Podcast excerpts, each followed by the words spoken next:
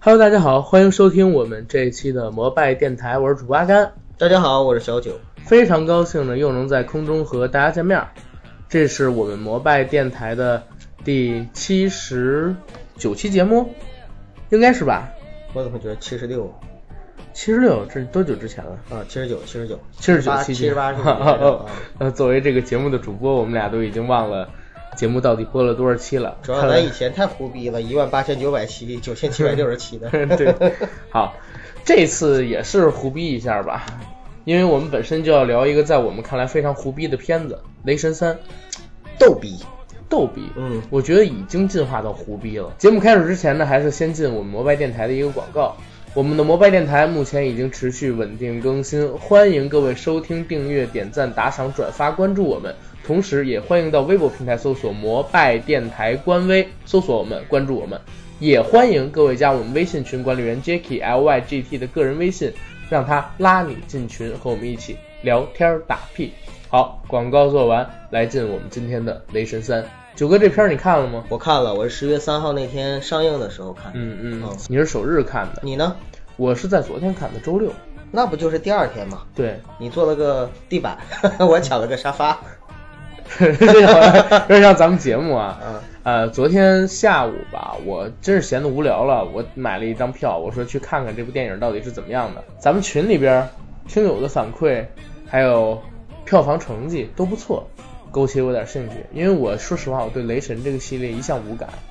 我觉得整个漫威的电影里边儿拍的最烂的啊，拍的最烂 系的列。呃，系列肯定是雷神没跑了。嗯然后如果说是单体的话，雷神一也是最烂的。啊，然后比它稍微好一点的是美国队长一嗯，啊，然后再次一点的就是雷神二。首先啊，我向你道个歉。嗯最近因为工作比较忙，嗯，呃，没有在群里边看，呃，看群友的反馈，然后呢 也没有及时的跟你沟通，嗯让你去看了《雷神三》。 要是你要是之前问我的话，有可能我就会推荐你抻几天再看，或者是悠着点看。呃、我因为我其实觉得还可以，嗯还可以。就是如果是闲的没事儿、无聊，然后去看，或者说，嗯，你就是想图个热闹，一定会很开心的。对但是开心是没问题，嗯但是听你说完了之后，你知道吗？呃，有点心疼你，因为你不是买了两张票，买了一张票去看。啊然后呢，为什么买一张票为什么还心疼我？这个开心的前提，我觉得应该是带个妹子去看，可能会 amazing 一点。 啊，对，因为，哎呀，昨天我女朋友你知道吧，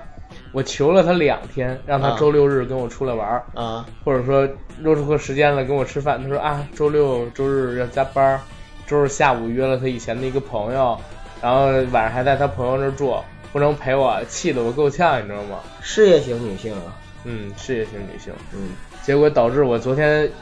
感冒了，还一个人形单影只的跑到电影院去看了一场《雷神三》。嗯，哎呀，听得我更更心碎了。对，早知道然的后话，我帮你二刷一下。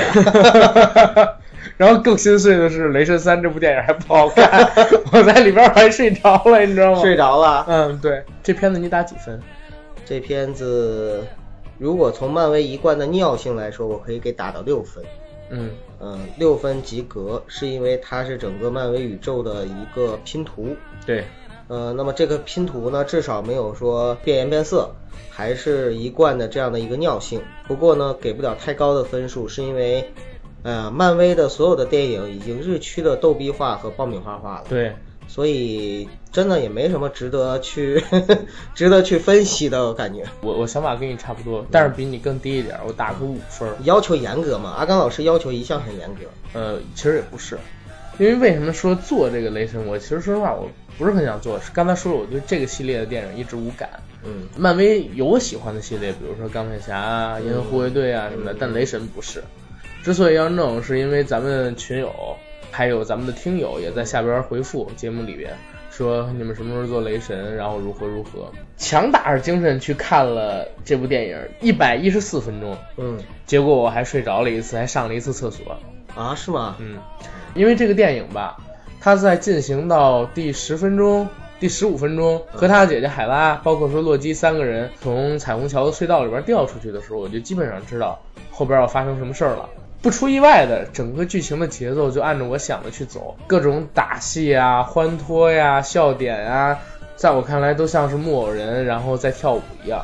让我提不起兴趣。当时正好想撒一泡很大的尿，然后我就从那个房间里出去了，到了卫生间。我跟你相反呀，嗯因为我觉得这里边唯一让我提了点兴趣的地方，也就是那些逗逼的抖的小机灵嗯的是笑点。因为从情节上来说，真的是红嘴看到屁那种，就是一根肠 一根肠子通下来，一眼望 穿，一眼望穿哎什么调肠。性完全都知道。对，啊一眼望穿肠。我吧上了这个卫生间大概得有个五分钟，因为膀胱比较 大。然后从卫生间回来，它中间隔这段剧情对我一点影响都没有。它不像那个《银翼杀手》一样，《银翼杀手》我是真憋了将近三个小时，但哎我没去。你不知道你错过了多少个笑点。给我最大的感受是什么？就像你刚才说的一个词特别对，就是漫威啊，现在好像是从《银河护卫队》之后，发现了一套能让影迷还有自己的粉丝，或者说让影评人都对自己稍微开一点点松口嗯，这样的一个技巧，就是把每一个角色都逗逼化。在《雷神三》里边儿，应该是漫威所有的单体电影或者说集合电影最具有粉丝向，也是人物角色逗逼化最严重的一部了。从一开始就是非常逗逼。包括反派这个海拉姐，其实在我看来也是一个形式大于内容的反派。嗯，当然演的非常好啊，凯特·布兰切特是大影后，对也是好莱坞女性啊演技派的代表。说到海凯特布兰切特，有有粉丝让我们做一期哈利波特呢，哈利波特，哈利波特跟凯特·布兰切特有什么关系？因为最后都有个特字儿，我就联想到了。所以我原谅我这个射手座啊咱们这个天 马行空咱们这个思维是是这种线性的跳跃式的啊，是吧是非线性跳跃式。啊，对对对，我想了半天，我说《哈利波特》里边好像也没有凯拉布兰切凯特布兰切特呀、你都有这个特字儿，你联想不到吗？行行行，还是说回《雷神》这部电影，嗯嗯就是我在我看来，就说海拉姐吧，海拉姐这次的加盟，实际上啊，真的是形式大于内容，很酷炫、美，没问题，牛逼，在前期渲染的太过了，结果导致最后的时候，主角攻打海拉姐的时候无力吐槽，只能用类似于《银河护卫队》那样让人大跌眼镜、大倒口水的这种巧合式的方法，把反派弄死。这好像是现在漫威电影的一个通病，就是前期可能前电影的前半段时间，把反派渲染的特别牛逼， 嗯然后呢，到了电影的后二十分钟，反派就开始交智商税，因为智商税，然后用一个特别特别狗血的方法被主角打败。因为实在不知道怎么把这个 BOSS 灭掉了对，就像我当年看成龙的一部电影叫《上海正午》，啊。看过吧？蜥上海蜴威龙，对，嗯上海正午二》里是甄子丹做大反派，对，甄子丹跟成龙在打的时候是各种占上风，攻势凌厉，成龙只有招架之功而不用还手之力。最后是怎么被打败的？成龙的妹妹范文芳演的一个角色对，拿起了一个大的烟花，这个烟花嘣冲向了甄子丹，把甄子丹顶飞了，然后在空中爆炸了，反派就这样被炸死了。就高手被烟花给崩死了。 对，在我们这种看惯了成龙式打斗跟成龙式电影人看来，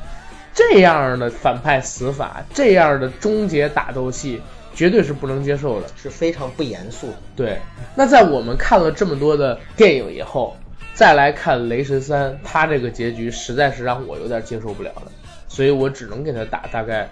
五分左右。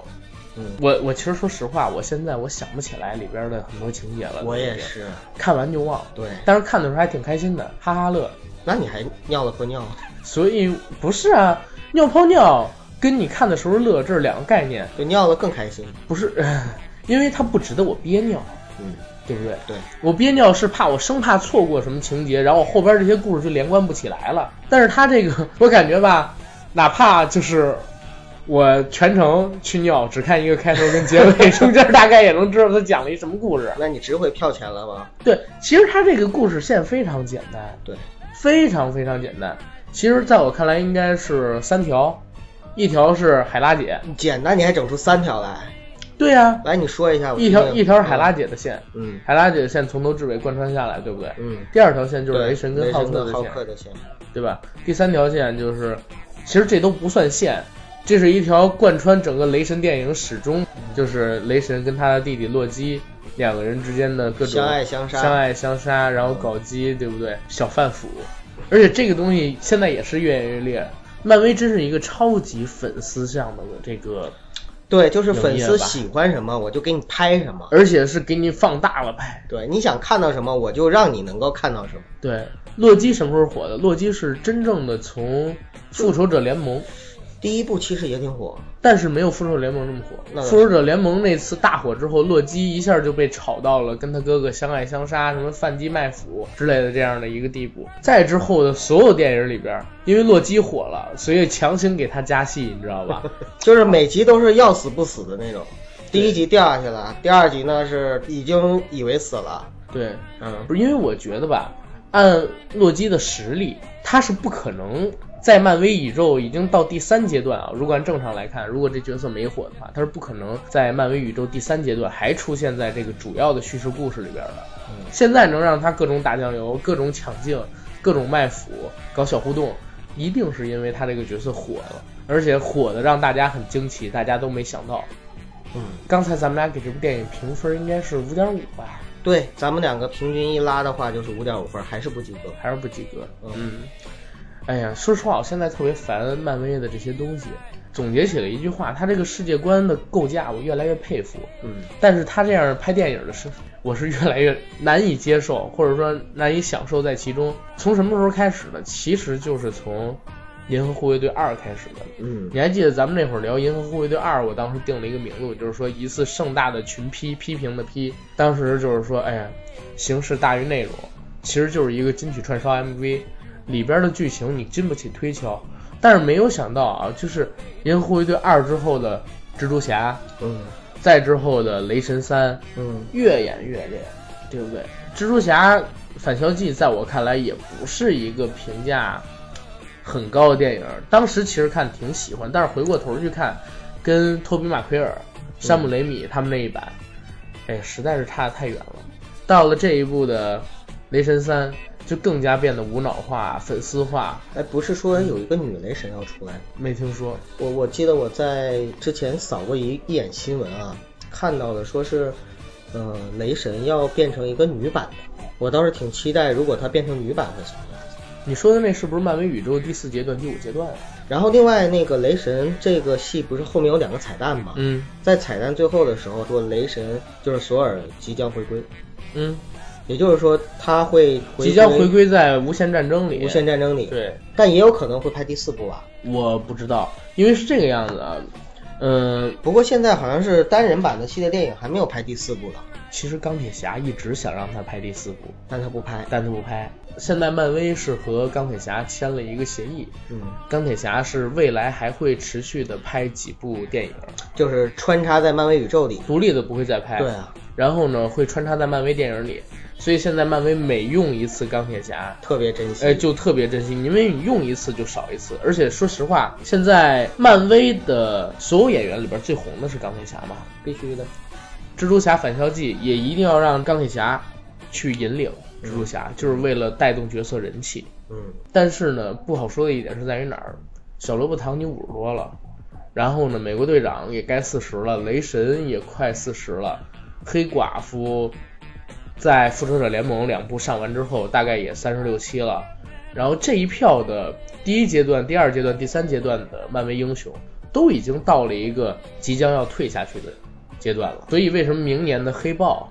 开始，还有这个蚁人等等一系列的电影，包括说他们现在为什么扶植一些年轻的演员，未来就是打算把这个系列再开阔的时候，这些演员可以演的时间更长久，能而够有且一些接班人。对，因为现在的漫威电影在我看来就是一个加长版的美剧，而且这个美剧的时间轴，然后维度线打得非常广，基本上你一眼看不到底，可以添加进任何的东西，对不对？对于现在的很多的观众来说，嗯你像以前呢，我们要看，打个比方，要看蜘蛛侠二，嗯那你需要补课呢，你需要看蜘蛛侠一。但是现在你要看雷神三的话呢，你要补课，你就得补前面的银河护卫队、死侍、奇异博士、美国队长三内战、蚁人、神奇四侠二零一五。哎呦我操，太麻烦了！而且还要补神盾局，反嗯正就是你光补雷神一二是并不完整。因为我觉得是这个样子啊，就是整个电影宇宙只是漫威漫画宇宙里边的其中一条时间线而已。我觉得是这样，就是嗯漫威的漫画呢，它实际上是有两个市场，一个是宅男的粉丝市场，另外一个是应该说是儿童市场，儿童向，因为嗯它跟迪士尼合作嘛。那么其实漫威宇宙呢，更偏向于成人化和就是非粉丝向。嗯，当然了，他做的电影里边也迎合了很多粉丝的这个喜好和市场。说实话，非粉丝的话，你才能去看漫威电影；非粉丝，你不会去看漫画，嗯，或者说很少去接触或看漫画，尤其是像我们中国的观众，那几乎就会更少。所以就是在漫威电影这一块儿呢，我觉得它作为一个产业，它是跟它的漫画，还有就是包括周边，它是相辅相成的。嗯嗯，说白了，归根结底，我真的觉得这个漫威整个的世界就是好莱坞工厂的一个盈利的流水线，对就是一个大提款机。对，然后呢，把这个 IP 做出来之后，就是坐等着各种捞钱的机会，对，嗯因为你看，其实它电影卖不了多少钱，电影产业周边啊，对嗯，电影产业其实你只论票房的话，怎么可能负担得起？就是说五千万美元一个人的片酬，对不对？嗯，实际上靠的是什么？就是玩具、周边、录像带租赁、版权等等等等的这方面的收入，只靠票房的话不可能的。漫威电影现在应该整体票房突破了百亿，嗯，但是大家看到的票房数字背后是更庞大的周边玩具呀、动画啊等等的销售收入。现在漫威的超级英雄头套、嗯，超级英雄的手办过千元的，然后国内的小朋友、国外的小朋友买的非常多呀，就像前两年的《赛车总动员》一样，《赛车总动员》是美国皮克斯并不受评论界跟票房市场追捧的动画片，在他们这个领域里啊，皮克斯自己的作品里。但是，我前些日子看到了一个数据，《赛车总动员》玩具还有这个周边的销售收入啊，一百亿美元，你就知道光吧是？这三部，对，哎三好，你看好了像吗还不是三部，是前两部，前两部就截止到100亿了截止到一一五年、一六年吧，一百亿美元，因为它背靠了美国的这个赛车文化。你可能看一部电影五块钱的票钱，对不对？但是你买一个《赛车总动员》的手办，一百美元、两百美元，这个在美国卖的很正常。咱们国内现在，比如说超人、蜘蛛侠他们这样的真人手办，比如说二十五厘米大小的，现在也得卖几千块啊，关键是国内还有特别庞大的一个 山寨市场。 盗版市场，对，国外的话盗版市场很小的，对，美国对于版权这一块儿超级把控。为什么好多美国人来了中国之后，带着孩子去那个什么天意啊、收水， 对呀、各种去买，哎这边假货便宜嘛，而且实际上啊，跟这个正版没差太多的质量。所以说，其实不是说咱咱中国人喜欢盗版啊，嗯我觉得美国人或者说老外也很喜欢盗版，就是只不过是人家国家制度这一块呢，就是在知识产权保护上面相对来说比我们要先进很多。漫威宇宙现在呢，百度百科上面把《雷神三》作为漫威宇宙电影的第十七部电影，在这些电影里边，阿丹，咱扩展点儿，你觉得说这些电影里边你最喜欢的系列是哪个系列？最喜欢的单体的电影是哪一部？钢铁侠系列肯定是我所有的漫威电影里最喜欢的一个系列，嗯，然后最喜欢的单体电影应该是《银河护卫队一》，对，这是我我现在能答出的一个判断吧。然后你呢？最喜欢的系列其实对我来说，可能还是蜘蛛侠三部曲，就是老版托比·曼马奎尔的，但是它应该不算在漫威宇宙里。。对，它不算在漫威宇宙。那如果算在漫威宇宙里的话，最喜欢的单体电影应该跟你一样，也是《银河护卫队》。嗯，然后最喜欢的系列啊，一嗯啊，然后最喜欢的系列呢，可以说现在可能是嗯没完成的，也就是《奇异博士》，奇博士，就是我希望它能有一个系列哈、其实你知道吧？嗯，就是我开始我是想说最喜欢的电影是《银河护卫队一》，嗯最喜欢的系列呢是《银河护卫队》啊系列，但是呢，但是因为第二部实在是让我有些失望，我就没办法，我改成这个钢铁侠了。钢铁侠也是整个完成度我觉得最好的。嗯，对，因为它是最开始吧，对不对？它其实是开了一个好头。呃，漫威宇宙的起源，就哦对算是吧，就算是漫威宇宙的起源。对，钢铁侠零八年上映的，零七年拍的，在那之前，其实说实话，漫威没有自己独立的操作过一部电影，嗯，所以当时其实是下了很大的勇气去拍的这部戏，而且还启用了刚刚戒毒归来，然后在好莱坞并不受宠的小罗伯特·唐尼。对，结果呢，这部片子反而说实话是大卖，卖了五点多个亿，为漫威宇宙开了一个好头。但是接下来，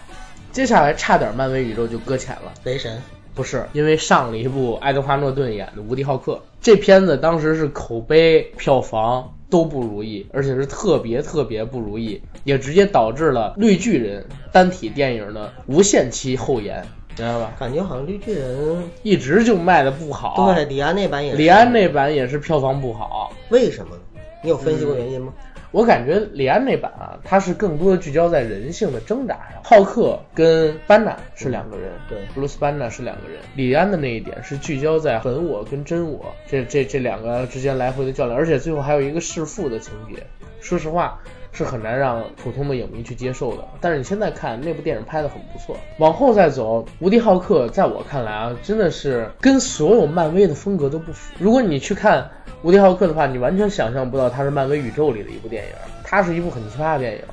就是在整个漫威宇宙的体系里边，你去看啊，它完全不像任何一部电影。当时他就是漫威打算把它放到漫威宇宙里，当然啊，它后边有彩蛋的，小钢铁侠不是那个小罗伯特·唐尼出来了。但是这部电影它是让我感觉到一个什么呢？就是漫威所有的电影，其实说实话都是走欢快、合家欢，然后开心，各种明亮、五颜六色的色彩，对不对？在《无敌浩克》里边就是那种潮湿的。阴冷的，或者说流着粘液的，特别像那种触手性幻觉的那种，比较阴沉、比较暗，节奏把控的也不好。当然，后来我一看这个导演的名字，我就释然了，是路易斯·莱特里尔，男，法国籍导演，代表作品有《惊天魔盗团》的。啊，是拍《惊天魔盗团》那导演拍的，对，所以我一下就释然了，而且这还是在他拍《惊天魔盗团》之前嗯。嗯所以啊，《无敌浩克》之所以不受评论界跟这个你看哈，嗯所以说漫威为什么就是，或者说漫威跟迪士尼这一点上可能有点风格像。之前阿甘你也在节目里提过，就是他们要对把导演有个把控，嗯，就是你导演你不是去体现你自己的个人风格，对而是你就是一个执行者，对你把整个宇宙这样连贯的去执行下来就行。我给你东西，你去拍，对然后拍出一个合格的东西来，它就是一个整体的。而如果太突出导演风格的作品，反而就是让很难去在整个大的宏观宇宙线上面去把它做成一个连贯性，除非你所有的二十四部、二十五部、十七部全都是一个导演来拍。哎，对，所以你说的这点特别好。为什么我说我现在反而越来越喜欢 DC 的 电影？因为他是有导演自己的个人风格，对，而且一以贯之就是扎克施耐德，对，要不然他是编剧，要不然他是导演，要不然他是制片，都有他影子。对他一定有他影子。包括我们去年、今年吧、嗯看到的《神奇女侠》，嗯嗯，嗯也是扎克他做的编剧，联合编剧后期的那个正义联盟和海王呢，也都是他。也都是他。呃，正义联盟他拍了绝大部分的篇幅，但是呢，今年五月份儿他为什么辞去了导演的工作？因为三月呃暂时辞去啊，还是挂他的名字，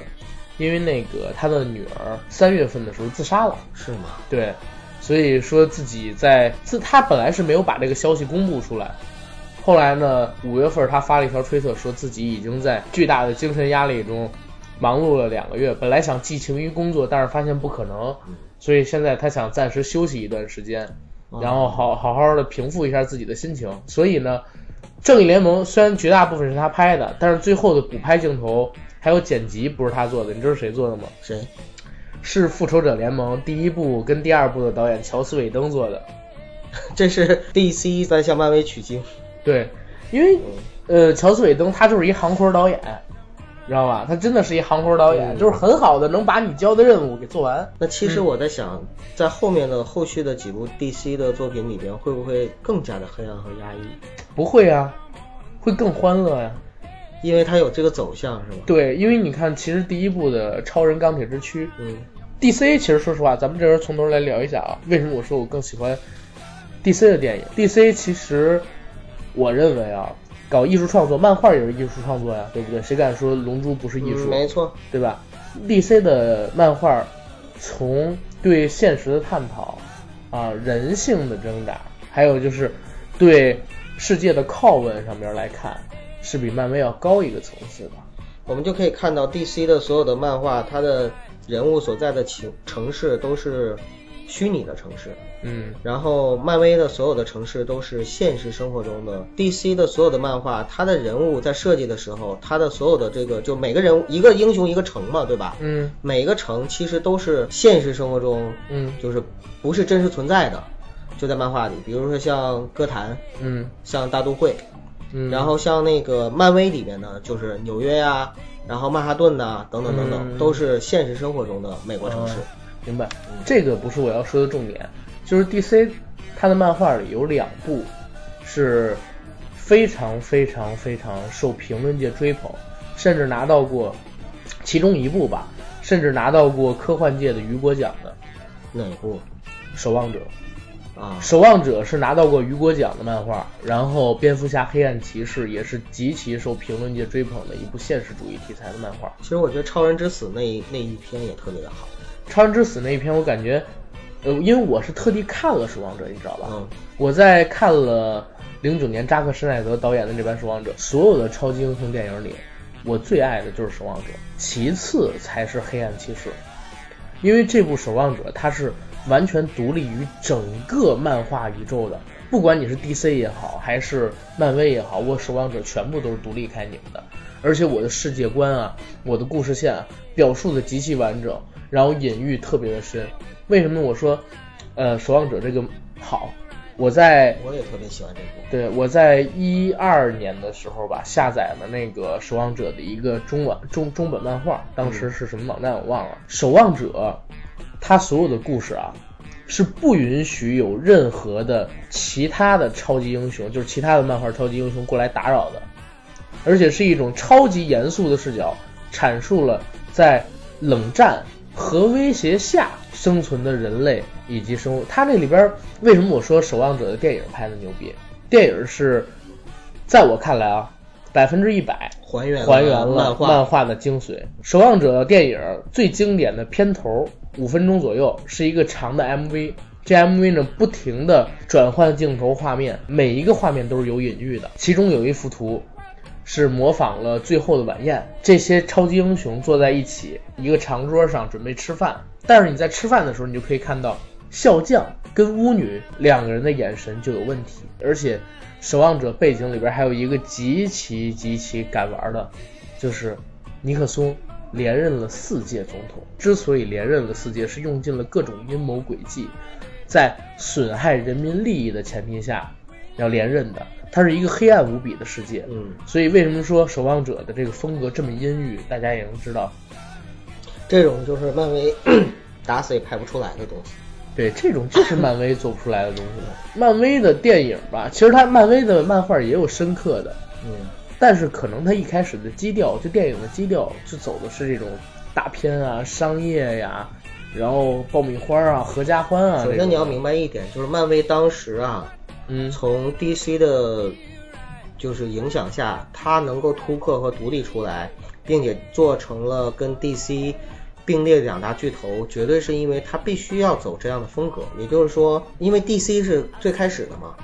对，就 DC 的这种风格，如果漫威继续走下去的话，它做出来的所有的超级英雄都只能是复刻或者复制 DC 的超级英雄。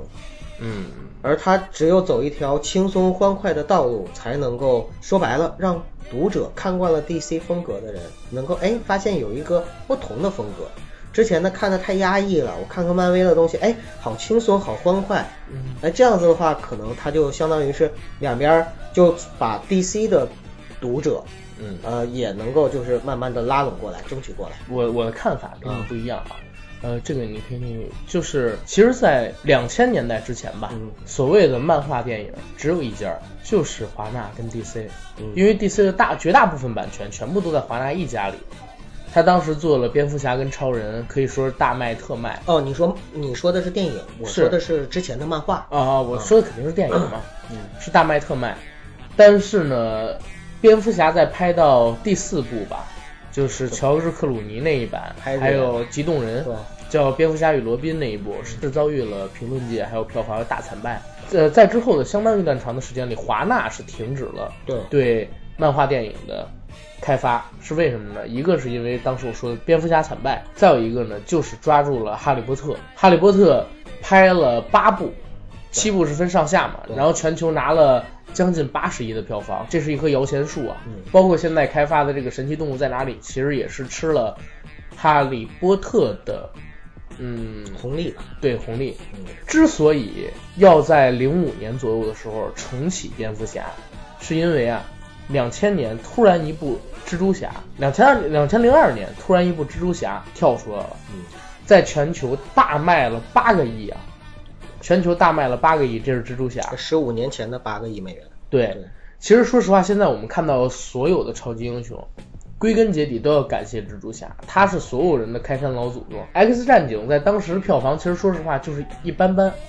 一个中等篇幅，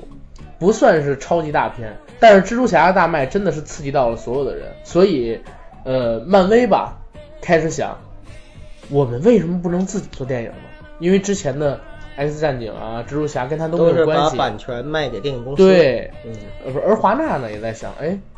这个蜘蛛侠是整体人气排名第三的角色，就能卖八个亿，我们是不是也该重启一下超人跟蝙蝠侠了？嗯结果重启了一个超人，嗯，超大人家归来，对，大家可以看零六年那版《超人归来》那电影吧， 打三分儿我我我我给给情怀，我给情怀真的八分儿。啊真的假的？《超人归来那部电影是我非常重要的人生中非常重要的一部电影，》为什么呀？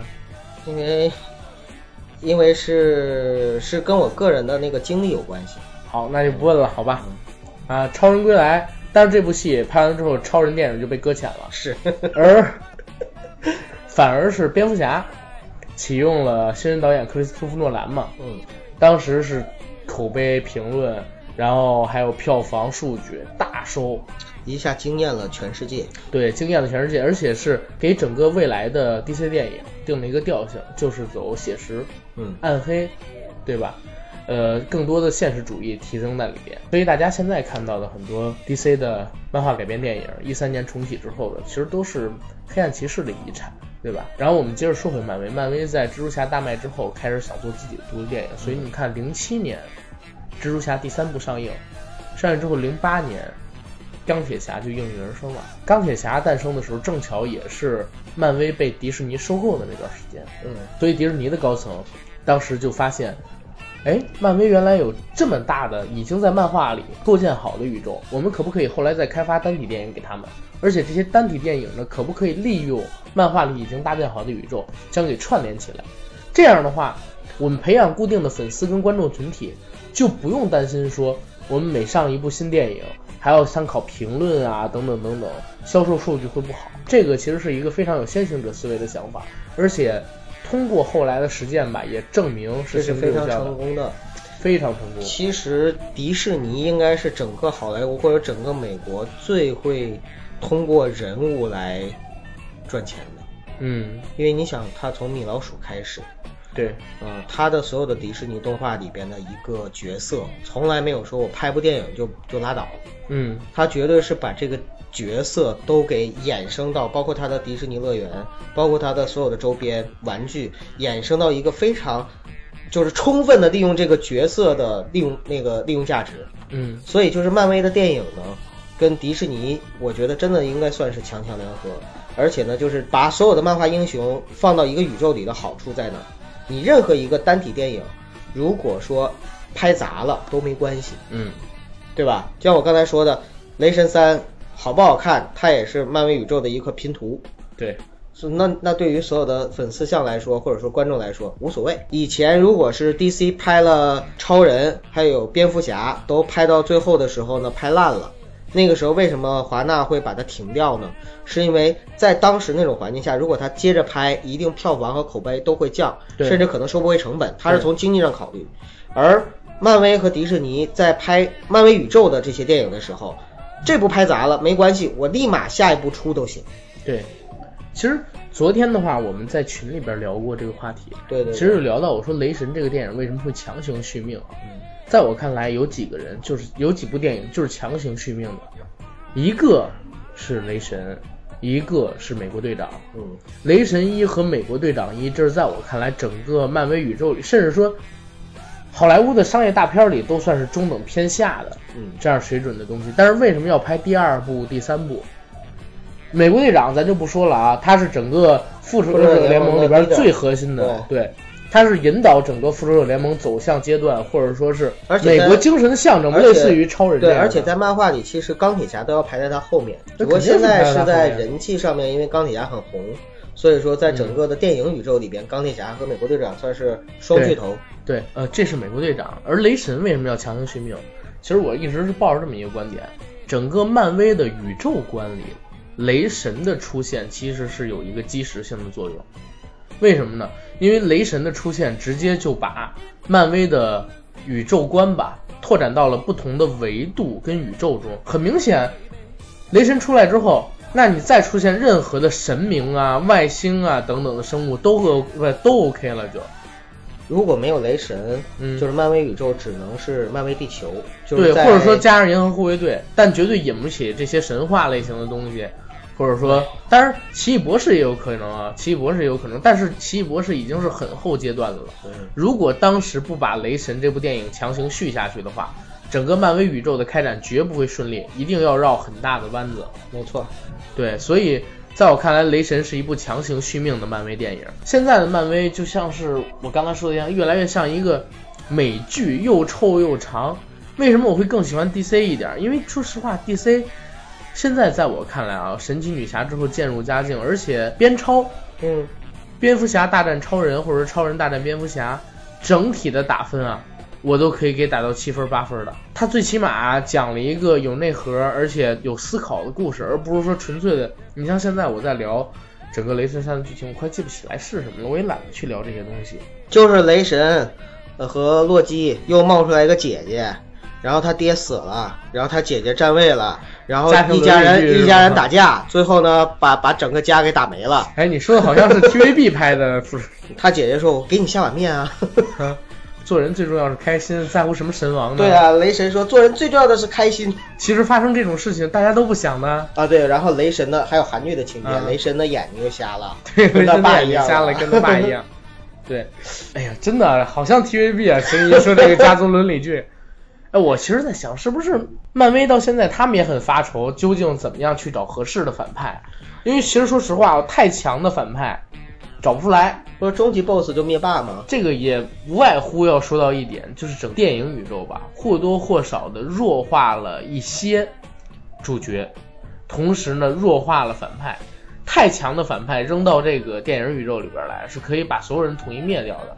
太弱的反派呢，你又不值得联合五六个超级英雄，因为他现在每一部电影都得带四五个、三四个的超级英雄，对不对？这部《雷神三》里，比如说最开始奇异博士打了一个酱油，嗯其实也相当于是把奇异博士引到了复仇者联盟这个宇宙漫威宇宙，对复仇者联盟这个宇宙，不是漫威宇宙啊，对，里边复仇来者。联盟这个宇宙，对，而通过奇异博士，未来能引进什么呢？法术界的，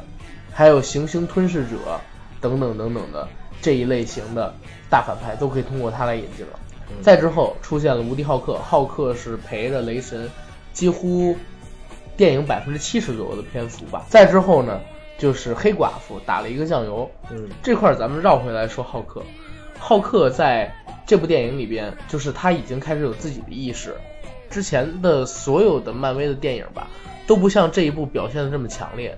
嗯对吧？浩克会和雷神，会和其他的人处朋友，嗯，他会说啊，我不希望班纳出来，班纳回去不要班纳，要浩克等等等等。而且这部戏里，他可以长期的占据班纳的身体，在这部戏里边有两年左右的时间，一直都是浩克在外面，而班纳被锁在自己的意识的意识的牢笼里。其实这一版的浩克，我觉得算是立住了。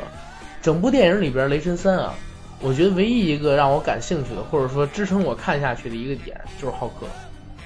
呃，我还有一个嗯，女武神，那女武神我觉得一般啊，不是，是我我一直在想女武神是什么玩意儿。她其实也是一个漫画角色，就是强引呗。她强行引漫她画本身有角色自己的那个就是独立的番外吗？没有吧，都有有吗？都有，还有独立的番外呢？有独立的番外，那也算是一个超级英雄呗。对，也算是一个超级英雄。啊，因为这里边咱们看到好多都有番外的，包括说最开始跟雷神，呃，锤哥一起在那个角斗场里边那石头人，嗯，哎，他也是一名角色，在漫画里的，但是他好像没有自己独立的番外，石头人也是一个角色。所有人都是有角色的。嗯啊，他不会无缘无故的冒出了一个人让他跟你来搭讪，都是有角色的。我确实很佩服这些漫威宇宙的编剧啊，太牛逼了！为什么我说这个越来越佩服他们搭建的世界观，就是真是风马牛不相及。可能只是因为前几部里边他埋下的一个小点，在后来就可以演出这么大的一个宇宙了。我真的是挺佩服这一点的。美国的编剧啊，真的是很强大的。对，编剧的费用也高啊，美剧的美剧的编剧收费，而且美剧是真的是编剧罢工的时候，你美剧都会停，你电影都要停啊 根本你根本就没有办法再拍下去了。你你还记得吗？第六十届还是第几十届金球奖，当年就是因为编剧罢工，编剧工会罢工，我记得呀，啊当年我最爱的《好汉两个半》还被砍了呢。对，嗯，呃，这这个其实都说实话啊，人家有工会撑着嘛，嗯话语权强。在美国，编剧收的钱绝对是比国内高很多的。咱们国内现在收钱收的最多的编剧啊，应该是泰囧的那个编剧叫什么我忘了，是舒万吗还是谁我忘了？他是收钱收的最多的。写喜剧的，一般都是收钱收的比较多的编剧，因为都是商业片嘛。其实国外更重视知识产权，真的。对，国外的喜剧编剧赚的更多，大家只看到这个，比如说《生活大爆炸》，嗯，拍到现在，基本上每个演员一百来万美金的片酬一集，但是他们的编剧啊，拿的一点儿都不比他们少。嗯，像《生活大爆炸》这个系列的编剧，如果说你独立负责实际的这种，拿钱一点儿都不少，这在国内看来根本是不可能的事情。一个编剧居然跟演员，而且是一线演员拿一样多的钱，在国外的话是很有可能的，因为他们很重视编剧。一部戏能拍得好，最重要的是剧本儿，然后导演的能力可能还看其次，但是除非这个编剧本身就是导演。所以我在看电影和电视剧的时候，真的很重视情节，就是很很重视整个剧的剧本结构和走向、故事走向，这个嗯真的很重要。对，然后咱们拉回《雷神》这部戏来，《雷神》这部戏，我想夸他，但是如果要夸他的话，我只能局限在两个点。第一呢，是这部戏的视觉效果非常好，嗯它是让我隐隐约约的看到了银河护卫队的影子，嗯甚至我昨天听到一个群友的评价说，《雷神三》就像是《银河护卫队三》一样，这个在我看来特别贴切。一样是把视角拓展到宇宙，一样出现了各种外星生命体以及机械战甲呀等等，它确实很像《银河护卫队》，在视觉上给了人很大的一个满足。第二一个呢，就是我们刚才说的这个逗逼，现在的漫威电影越来越像，就是大家有在爱奇艺上购买网络电影的这种经历吗？它会让你先看六分钟，在第六分钟的时候会出现，比如说女主角进了浴缸，男主角也去了他的屋子，然后两个人就是刚刚要脱光，然后刚告刚诉你要要要做点事儿的时 试候，看结束。对，试 看结束，让你去往后看。但是你点完了之后，发现哎，女主角把男主角推出去了， 你知道吧？又过几分钟，又出现类似的情节。网网络大网大就是他一直给你到各种各样的反正 彩蛋我是从来没有这样的经历，因为我一直是会员。啊啊，好吧，咱们现在看到的《雷神三》，它就是嗯用这种机智梗、抖机灵，嗯给你呢造成各种各样的小彩蛋。比如说女武神第一次出场，本来是帅的，嗯结果突然从门那儿掉下去了。啊，一个酒鬼。哎，对，本来呢，呃，雷神对浩克两个人打的是难分难解，大家正看得热血澎湃，突然间浩摇克过去举起了雷神，然后像《复仇者联盟一》里摔洛基那样摔，呃，你说的不对，是本来雷神已经像黑寡妇那样要安抚浩哦克，对对对要让他已经要平静下来的时候，突然之间，对，嗯浩克把他像那个《复仇者联盟一》里扔洛摔基一样洛基一样摔，然后洛基在旁边，就是这个， 就是这个感觉，我爱死这场决斗了。所以对说你在看这个戏的时候，如果你没看过之前的一些戏，你会哎少很很多影响乐趣。观感的对对对，而且你如果没看过之前的戏啊，你会发现，就是里边所有的角色，他具具体是干嘛你都不知道，云里雾里，对，云里雾里。就是这也是漫威聪明的一个地儿，他这就哥是们儿干嘛逼着的你，这哥们儿哪儿来的？对他就是逼着你。你去付费，看他以前的视频或者买他以前的 DVD 什么。反正我能夸这是两点吧，一个是抖机灵的搞笑，呃，所有人都在搞笑；一个呢是，呃，视觉效嗯果。当然了，这个搞笑是好处也是坏处，因为所有人都在搞笑的时候，这个片子整体质量下来了，而且会让人慢慢变得难以接受吧。呃，我之前也曾经在群里说过，所有的超级英雄电影，我喜欢看的都是在地球上发生的故事，就是一旦把它扩展到了地球之外，我就总觉得就是瞎扯淡，就是一点那个现实的基调都没有了，我也就没代入感，就看个热闹。所以这也是为什么就是对《银河护卫队》我的感触不是那么深的原因。嗯，但是这部戏呢，还是推荐啊所有粉丝向的朋友去看的。它就是漫威宇宙的一个拼图。你要是想把这个拼图拼完整了，类似的强迫症患者，那你必然要把这一块补齐，不管它拍成多烂，你也得去看。对，当然了，这部戏还是没有说烂到就是烂大街看不下去那种地步。大家听了我们这个节目之后，带着你的小女朋友去，你能够装装逼；带着姑娘去，呃，逗姑娘哈哈笑。姑娘笑的次数越多，那么你后面成功的机会就会越多。嗯，嗯，所以说这部戏还是可以看的，嗯、就不要去带着影评人的尖锐和深刻去看就好。对。反正你到影院去，让你哈哈一乐，肯定是没问题的。但是，呃值回票价吧。好吧，那这期节目就到这儿，嗯，好，差不多了，谢谢大好家。谢谢大家。嗯。